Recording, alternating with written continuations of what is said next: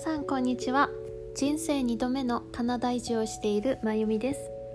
このラジオでは大人の自己分析を軸にカナダでの社会人留学や海外就職の経験カナダ生活で気づいたことについてお届けします。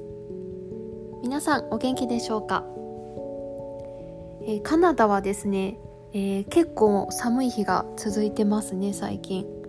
今現在ですね多分気温が7度ですね。で今週と来週は雨模様が続くような感じなのでまだまだですねあの暖かい気温が来る気配はないですがあと23週間ぐらいしたら多分暖かくなると思うので、まあ、それまでですねちょっとあのビタミン D を取りながら 頑張って耐えたいなと思います、まあ、例年この時期はもうちょっと暖かいはずなんですけれどもちょっと今年はですね寒いのでちょっと夏のね暖かい期間が短くなってしまうのがすごく残念だと思うんですがまあしょうがないですね。はい。で今日のトピックなんですけれども今日のトピックは私のですね、えー、カナダでの3度目の転職ん？3度目、3度目の 転職活動のあの状況をちょっと簡単にシェアさせていただければと思います。えー、私はですね、まあ、今回、えー、自分のやりたいデータ分析とかそういった仕事をもうちょっとやっていきたいなということで今回転職活動をしていたんですけれども、えー、先日ですね、えー、ある企業の方から、えー、ジョブオファーをいただきましたやった。はい。でそうですね。そのうん、まあ、今回の転職活動は今までの転職活動とちょっと違って、まあ、自分のやりたい仕事を思い切りやりたいっていうところだったりあとは自分のうん、まあ、ジョブマーケットでの自分の市場価値をもうちょっと高めたいなっていうところですね。であの転職活動をしていたんですね。で初めて今の今やっている本業のフルタイムの仕事をやりながら転職活動というなんか二刀流みたいな ことを初めてやってやったので、まあ、そのね大変さっていうのもあの身に染みて感じることができましたね。うん、で次のお仕事なんですけれどもまあ、業界としては、えーと、教育業界になります、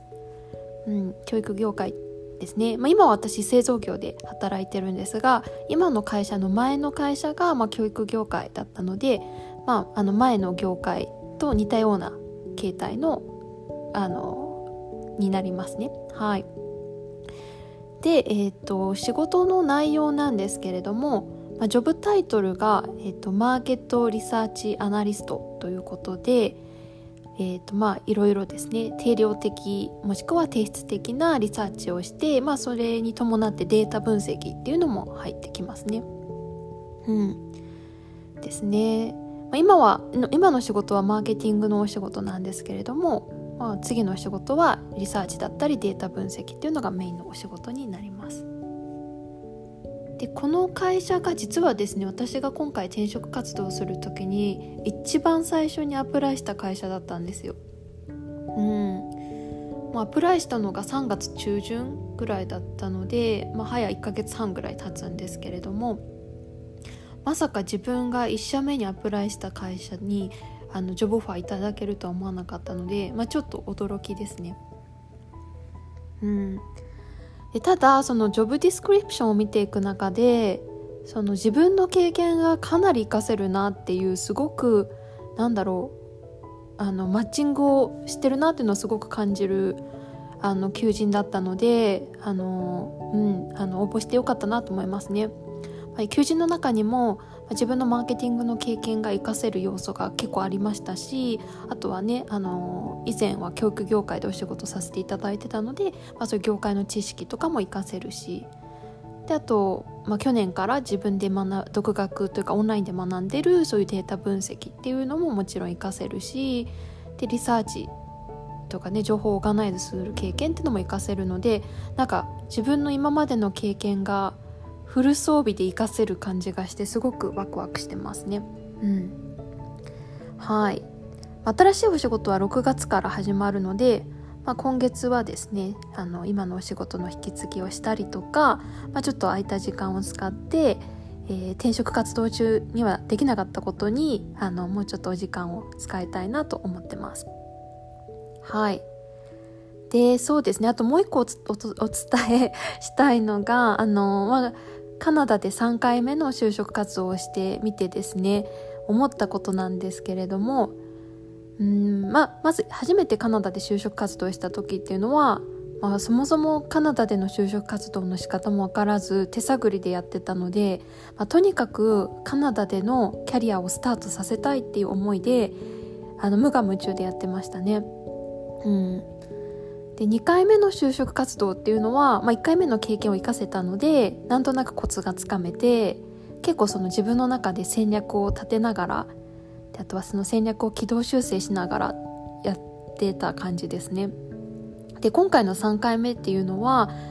もう本当に1回目と2回目の経験を生かした感じになるんですけれども、まあ、戦略を立てて進めていく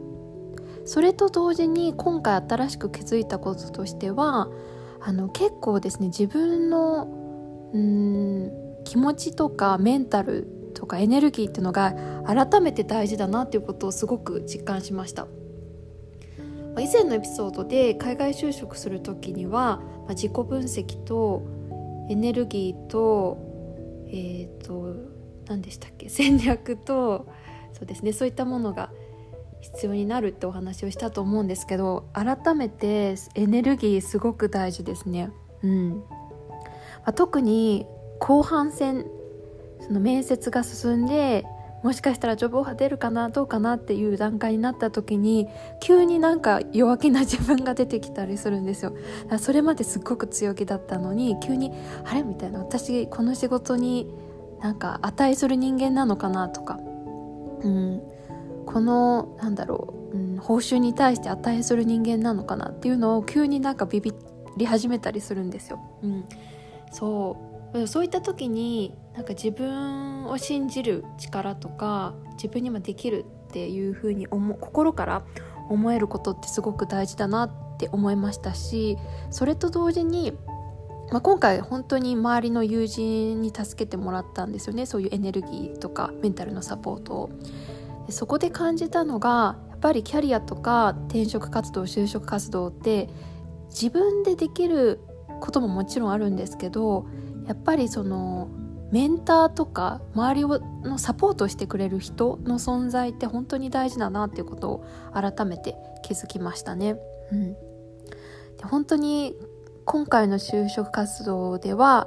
もうたくさん学びがありすぎてまだまだ頭の中が整理できてないんですけれどもちょっとですねあの時間を見つけてなんか気づいたこととか学んだこととかそういったものを整理してなんか何かしらの形でアウトプットできたらいいなというふうに思っています。はいということで今日のエピソードは今回の就職活動の、えーと、状況についてシェアさせていただきました。はいそれでは